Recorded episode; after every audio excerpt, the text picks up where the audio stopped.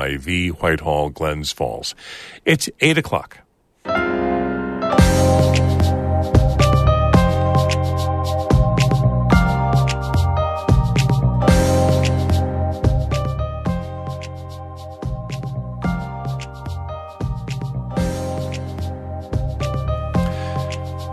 This is Northern Light for Tuesday, December 12th. A federal appeals court upheld many of New York's gun restrictions. More details coming up. School districts in the North Country are not only feeling the impacts of inflation in their annual budget, but it's also taking a big chunk out of their capital improvement projects. 20% of that capital project, the 12.6 million, is towards escalation in bidding that'll happen between the vote now and when we actually go out to purchase the things that have been quoted now because you know inflation is going to raise those prices. Also, just a few years ago, Old Forge was a total childcare desert, but that all changed when a childcare center opened in a really convenient location, the local school. We're not bursting at the seams. We're actually dealing with a lesser number. How do we use the space? How do we benefit the community? How do we keep the number from dropping lower? And we'll listen back to a North Country man's memories of his grandmother's favorite bread recipe. All that's coming up on Northern Light. Stay tuned.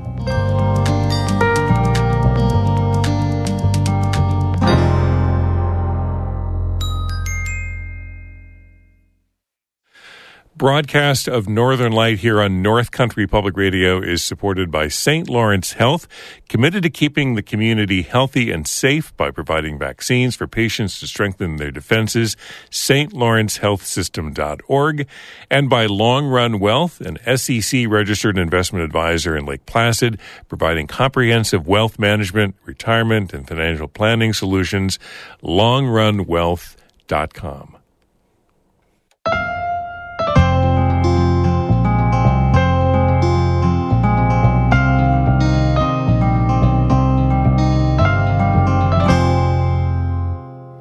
This is Northern Light. I'm Monica Sandreschi. And I'm Todd Moe.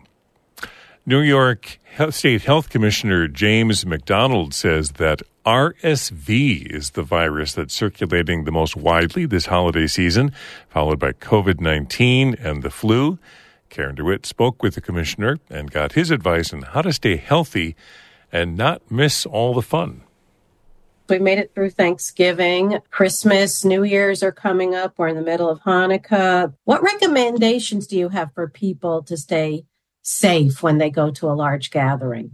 You know, and I, I, think it's important to have this as context. We're starting to see COVID hospitalizations increase right now. So I look at last week's data. You're seeing this increase. So I think it's important to, when you're going to a holiday gathering, if you're sick, I, I wouldn't go to your holiday gathering. I think that's just a really important point is if you're not feeling well, you're not going to have a good time and you're probably going to spread your infection. So call your host and say, thanks for the invitation, but I'm not going to go. And I think your host will appreciate that. I think the other thing to think about is like, you know, if I've got holiday parties planned and, you know, I hope you do because I want you to have fun. Make sure you're up to date with your vaccine. So if you're 60 and older with an underlying health condition, let's get that RSV vaccine for you. If you're someone who, you know, hasn't gotten the flu vaccine, let's work on that as well. And if you haven't gotten the COVID vaccine, you know, we got a list going. Why don't we just check that off too? Is there any time that, that someone should wear a mask? You know, I think wearing a mask is up to you. You know, if you're going to wear a mask, I wear an N95 mask. So one example of when I wear a mask is I go visit my mom in the nursing home and there's COVID in nursing home. So I wear an N95 mask. My dad does too. If you're someone who's quite frankly got an immune system that's not working like it should work, you should wear a mask when you're out in public, especially if you're indoors. But there's folks who just feel more comfortable wearing a mask too. And by all means, please do that. I think if you're going to wear a mask though, get the highest quality mask you can find, which is a N95. And they're widely available now. It's not like in the past when you had a hard time getting them. So those are some times when I wear a mask. And I think when folks should think about it. And here's another question I hope that you can help me clear up. Do the at home COVID tests still work? I know I've been debating this among my friends where some say they're not as effective. Others, certain gatherings I go to, people want me to test in advance. Are they as effective as they were with the new strains of the virus? And when is it appropriate to do a rapid test? You know, so the current at home tests still work well with the variants that are circulating. And right now, the variants of COVID that are circulating are the Omicron subvariants. And really, 2023 has been the year of the Omicron subvariant. They just changed letters, but it's still the same Omicron subvariant. So those tests are still helpful. I think when you're, you know, if you're if you're symptomatic, that's when the tests are designed for, and that's when the tests work the best. You know, and if you get a, a negative on day one and you want to test again on day two, that's fine. You know, they do have less accuracy when you have no symptoms at all, uh, but they have some value. So if you're positive, you know that. You know, but really what they're designed for is testing someone who's got symptoms, and they're really easy to do it at home. And, and that's the nice thing. They're covered by people's health insurance. So it really gives you a nice, easy tool to use. If you have COVID to one, hey, I got COVID. I shouldn't go to work today or shouldn't be outside. And then I need to contact my healthcare provider to see if I need to be treated with Paxlovid and see if that, if that's right for me as well.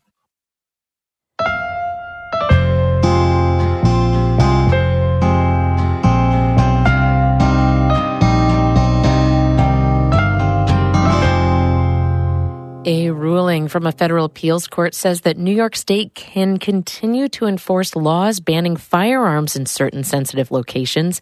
WXXI's Randy Gorbman reports. The ruling on Friday from the Second U.S. Circuit Court of Appeals issued a more than 260 page decision, its first broad review of a host of new gun rules passed in the state after a landmark Supreme Court ruling last year. State Attorney General Letitia James praised the decision to permit the state to enforce critical parts of the concealed carry improvement law, including keeping guns away from places like schools, hospitals, parks, and public transportation.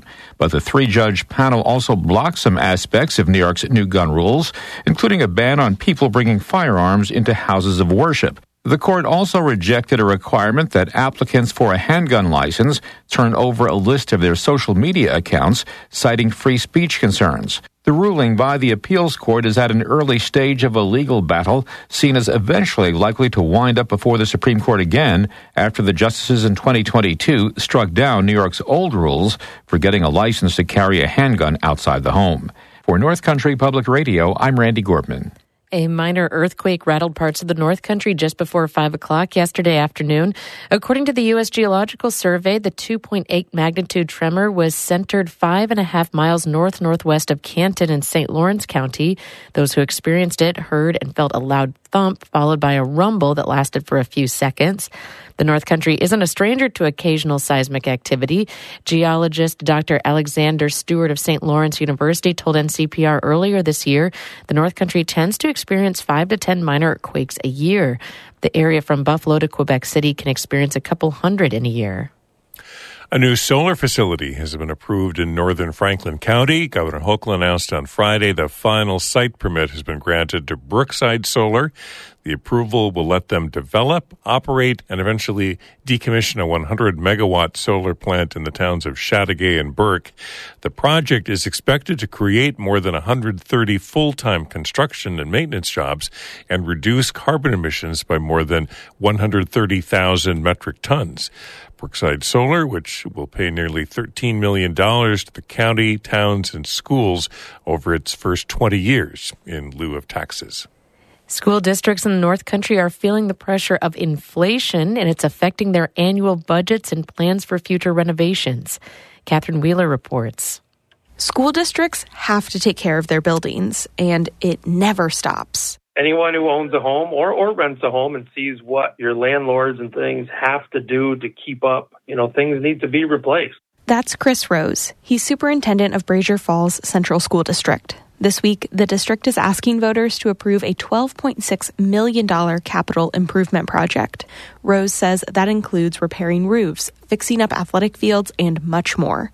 But he says one thing alone is taking up a fifth of that money inflation. 20% of that capital project. The 12.6 million is towards escalation in bidding that'll happen between the vote now and when we actually go out to purchase the things that have been quoted now because you know inflation is going to raise those prices. Inflation isn't just hitting schools' future plans. Some schools that approved their construction projects years ago are now running out of money faster because of inflation. Districts, I've got to believe, have been finding this planning process moving forward more challenging than ever. That's Jefferson Lewis BOCES Superintendent Stephen Todd.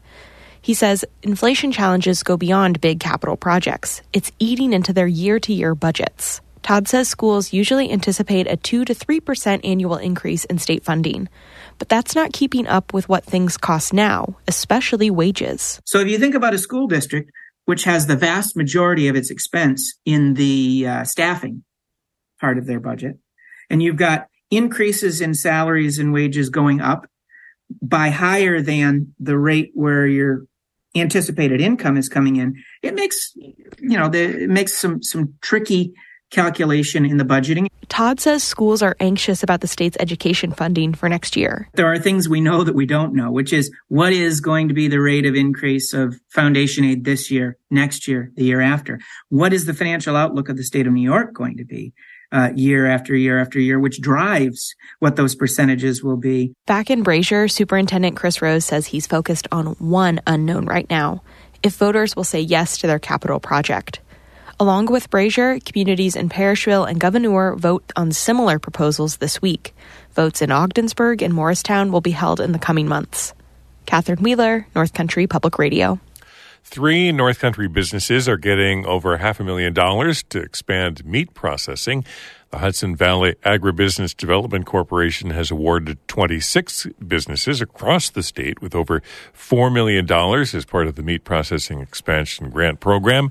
In St. Lawrence County, Brasher Falls Tri Town Packing will receive $250,000.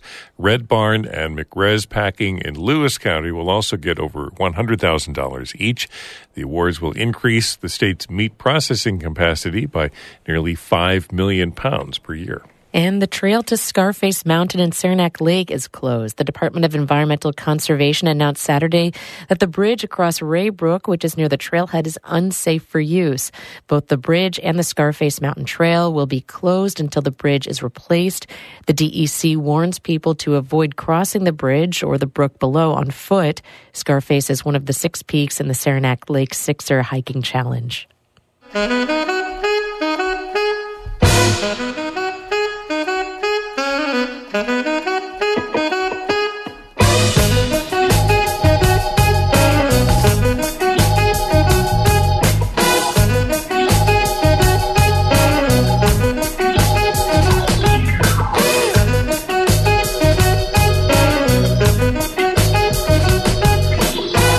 Listening to Northern Lights here on North Country Public Radio. It's 12 minutes past 8. Good morning. I'm Todd Moe. And I'm Monica Sandreschi. Tis the season for holiday baking. Coming up, we listen back to a North Country man's memories of his grandmother's favorite bread recipe.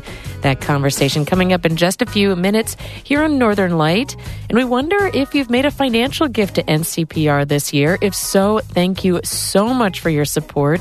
If not, you can still mail your 2023 donation to NCPR St. Lawrence University, Canton, New York 13617 or donate donate online at ncpr.org/give. And thank you and happy holidays from everyone at North Country Public Radio.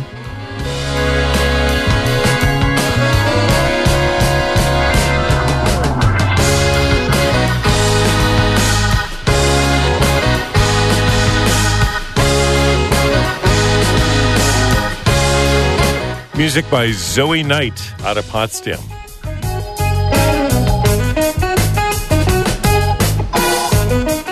Northern Light is supported by St. Lawrence Health, committed to keeping the community healthy and safe by providing vaccines for patients to strengthen their defenses.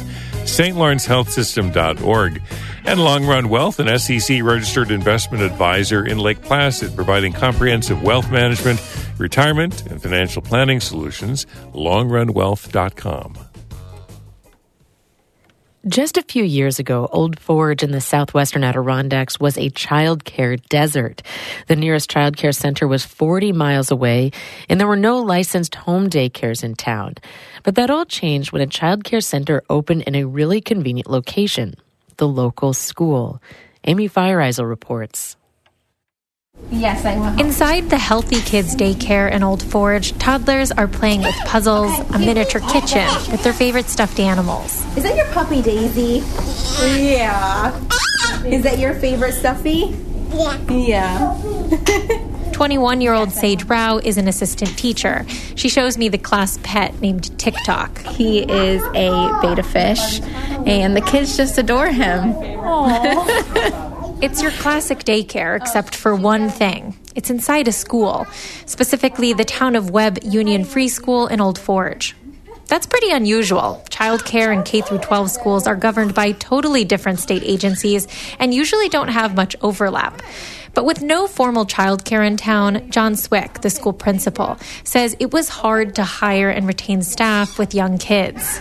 It was just this hill that we knew we were going to have to climb and, and looking for solutions all over the place. One solution was in their own building. Like many North Country districts, they had space because of declining student enrollment we're not bursting at the seams. We're actually dealing with a lesser number. How do we use the space? How do we benefit the community? How do we keep the number from dropping lower? Their answer was to donate their extra space, about three rooms, to a daycare operator. And after a long and rocky road, this daycare was the result. Where'd you get your zebras, Leaf? It opened in September of 2020. Swick takes me outside to the daycare's community entrance and it's connected right to our main front circle, which has worked out great for parents dropping off. They made renovations, the walkway, exit doors, a new bathroom, with a $250,000 grant from the Community Foundation of Herkimer and Oneida counties. But the biggest task was finding someone willing to operate the daycare. And luckily, um, Steve took a took a chance on us and said, "We want to try out this model." Steve is Steve Dweck, the CEO of Healthy Kids, one of the largest childcare operators in the Northeast, with about 100 locations in New York. Dweck says the center in a school concept was exciting. So we saw this and we thought, this is brilliant. It, it solves so many problems like community need, teacher retention, and money. With the school providing the space, running the center costs a lot less. That made it financially possible to get this center off the ground. Rural is tough. And so from the get go, this was going to be a long term project. It's going to take a while to tell the community that it's here, which means almost before they've even thought about having a baby, they need to know daycare is here. Dweck says it'll be at least five years before they can really say if this is a sustainable model. But it couldn't be easier for families. School and childcare all in one place. The center's capacity is 31 kids. Actual enrollment has bounced between about 10 and 20, depending on the season and on staffing, which has been the single biggest obstacle, says Center Director Michelle Wood. Staffing, you need commitment and you need quality. But it's not high paid work, nor is it high regarded, says Wood. But it is important. I see us as community members and pillars in the community Wood is the second director of the center, and she's a recent transplant to Old Forge from Albany. She says for the staff that they do have, which is three, soon to be four, they've been pretty full. Here, I was thinking we were going to get a little bit of a break this past summer, and we were maxed out. I pray for being bored sometimes, I'll be honest. And luckily, staffing has stabilized recently, especially with the addition of 21 year old local Sage Rao. Sage has been a blessing. Rao is from Old Forge and was actually a student here at the school and did an internship in the daycare when she was a senior. She started working here in the spring and says she loves it. Nine o'clock at night, I'm like, oh, I wonder what my kids are doing. This is kind of her dream job. I always tell my mom, you know, one day I'm going to be a daycare teacher, and one day I'm going to be a day- daycare teacher. Rao says she likes the center structure. She has coworkers and doesn't have to deal with much paperwork the way she would if she was a home provider. And it's steady money, a rarity in Old Forge uh, you know, a lot of the work around here is seasonal. So you're here from maybe June till September, and then you have no work until, you know, snowmobile season hits. And then if we don't get snow, you're not making any money.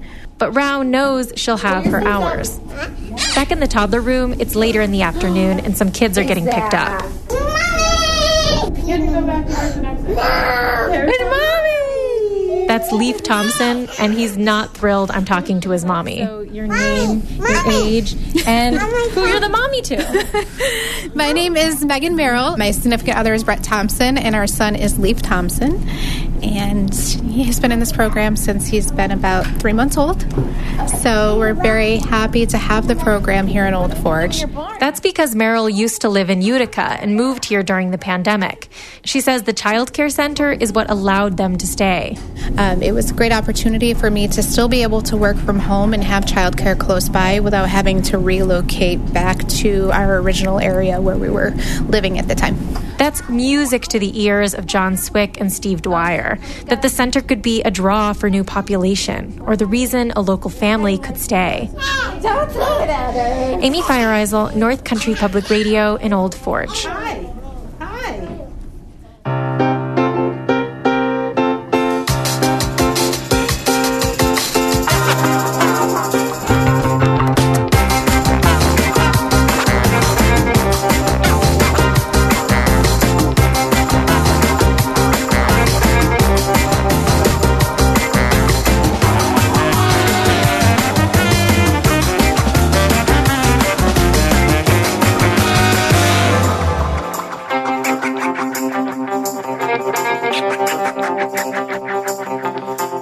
You're listening to Northern Light here on North Country Public Radio. I'm Todd Moe. And I'm Monica Sandreschi. In just a minute, a North Country man remembers his grandmother's baking advice. You'll know. Then stick around after the show for Bird Note. To outsip their competition, sword-billed hummingbirds have a distinct adaptation. These birds' beaks are longer than their bodies. We'll hear more about them coming up at 842. But first, Todd has a look at the weather for us. Mix of sun, clouds, some mixed precipitation today, sunshine in places like Saratoga Springs and Lake George, partly cloudy throughout the Adirondacks and the Champlain Valley. Uh, mixed precipitation possible in the St. Lawrence Valley today and uh, also along eastern Lake Ontario. And then some lake effect snows moving into uh, Jefferson and Lewis counties tonight and through tomorrow. There is a winter weather advisory in effect with a few inches of lake effect snow possible by tomorrow night in places like Watertown, Lowville, Boonville, uh, the Thousand Islands, Fort Drum. Right now, uh, here in Canton, clouds and 32 degrees. As snow and ice start to blanket the region, we want to know what December looks like through your eyes. Text the word December to NCPR's texting club number. That's 315 978 6277. Then send your photos and stories, what you're doing this time of year, the winter wonderland in your backyard, and your favorite holiday traditions. So, what's bringing you joy in this darkest part of the year? Maybe it's baking, maybe baking bread. A few winters ago, we shared stories of baking and breaking bread with family, friends, and community, and how bread plays a part in daily life and celebrations. In a moment, we'll listen again as Phil Harnden shares a memory of his grandmother's kitchen and baking habits. Phil lives in DeKalb Junction in St. Lawrence County. He's a baker, and his grandmother's recipe for Swedish limpa bread hangs on the wall beside his oven. Born in Sweden, his grandmother was known for her rolls, coffee, cake, and breads. She eventually shared her recipe for her brown bread, which became a family favorite. But Phil says her recipe was always somewhat vague, requiring a dash of baking intuition. The first baker I ever knew was my grandmother, Anna Marie Edstrom. In 1889, when she was 10 years old, she emigrated from Sweden with her parents. I'm sure that by that age, she had already begun helping her mother bake bread. Ten years later, she married a young Swede who had arrived from a farm in the old country. They settled in a little town just west of Chicago.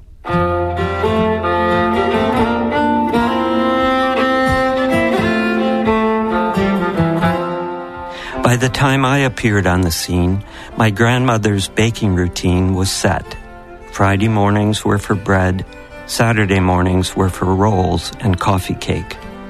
During the years my family lived nearby, we enjoyed Grandma's bread throughout the week, and when she sent over her coffee cake for our Sunday morning breakfast, she always included a special small coffee cake baked just for me.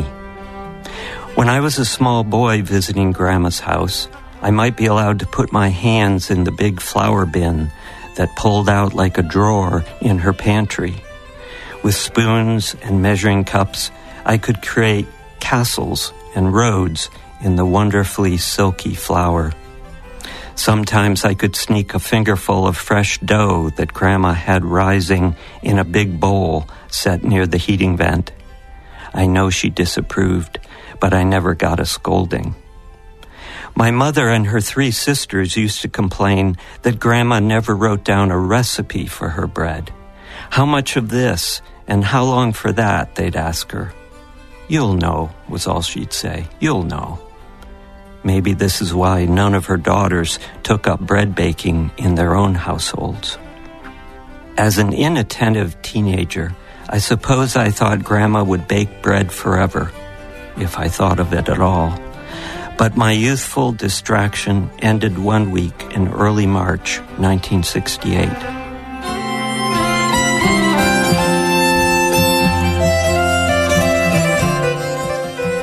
On that Friday morning, Grandma baked her bread, and the next day, Saturday, she baked her rolls. But afterward, she told my Aunt Isabel, the daughter who lived with her, that she was tired and wanted to rest. She sat down in her chair near the fireplace. Later that evening, she died. I can't remember how we ate those final loaves, and that bothers me. It seems now that breaking that bread should have been almost sacramental, but I only remember the grief and the loss we all felt. Many years later, when Aunt Isabel was herself in her mid 90s and the only one of the sisters still living, she asked me to retrieve a box that was high on her closet shelf, too high for her to reach anymore. It was full of useless stuff, she said, that needed to be thrown out. And it did contain a lot of odds and ends, mostly old newspaper clippings, a few photographs, some handwritten notes whose meaning was now lost. But then I found it. A simple three by five index card in my grandmother's unmistakable handwriting. The heading read, Swedish Limpa the bread we all called Grandma's brown bread. I knew immediately that I would frame it and hang it on the wall beside the oven where I bake bread. Her recipe on that 3 by 5 card lists the expected ingredients milk and rye flour, aniseed and mashed potato, the yeast and the salt and molasses, and the once popular fluffo, a vegetable shortening from Canada. Perhaps not surprisingly, what's missing are any directions on what to do with all those ingredients. No hints on proofing the yeast, no instructions for kneading, no baking time, or even oven temperature. But every time I look at her handwriting, I can hear Grandma's reassuring voice. You'll know, she says. Yeah, you'll know.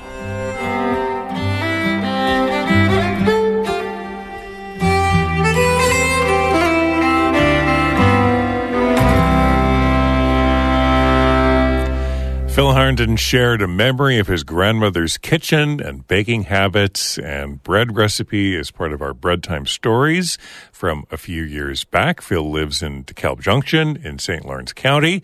And yes, we have a photo of that postcard size recipe for his grandmother's Swedish limpa bread on our website at ncpr.org.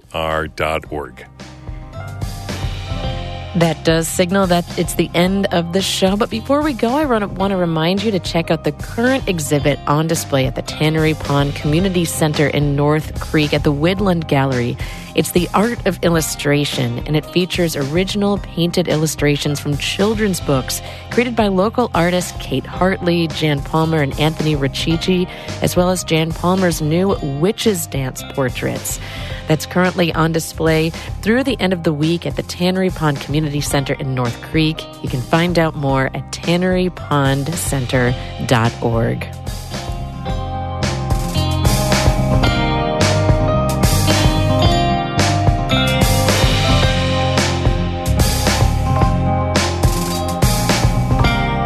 Listen back to stories you've heard over the last half hour on Northern Light on our website anytime at ncpr.org. You can also listen back to the archive any place you get your podcasts. And while you're there, check out our daily news roundup story of the day or a storytelling podcast, the Howl Podcast, or a magazine style show, Northwards. All of those are available any place you get your podcasts. I'm Monica Sandreschi. And I'm Todd Moe. Be well.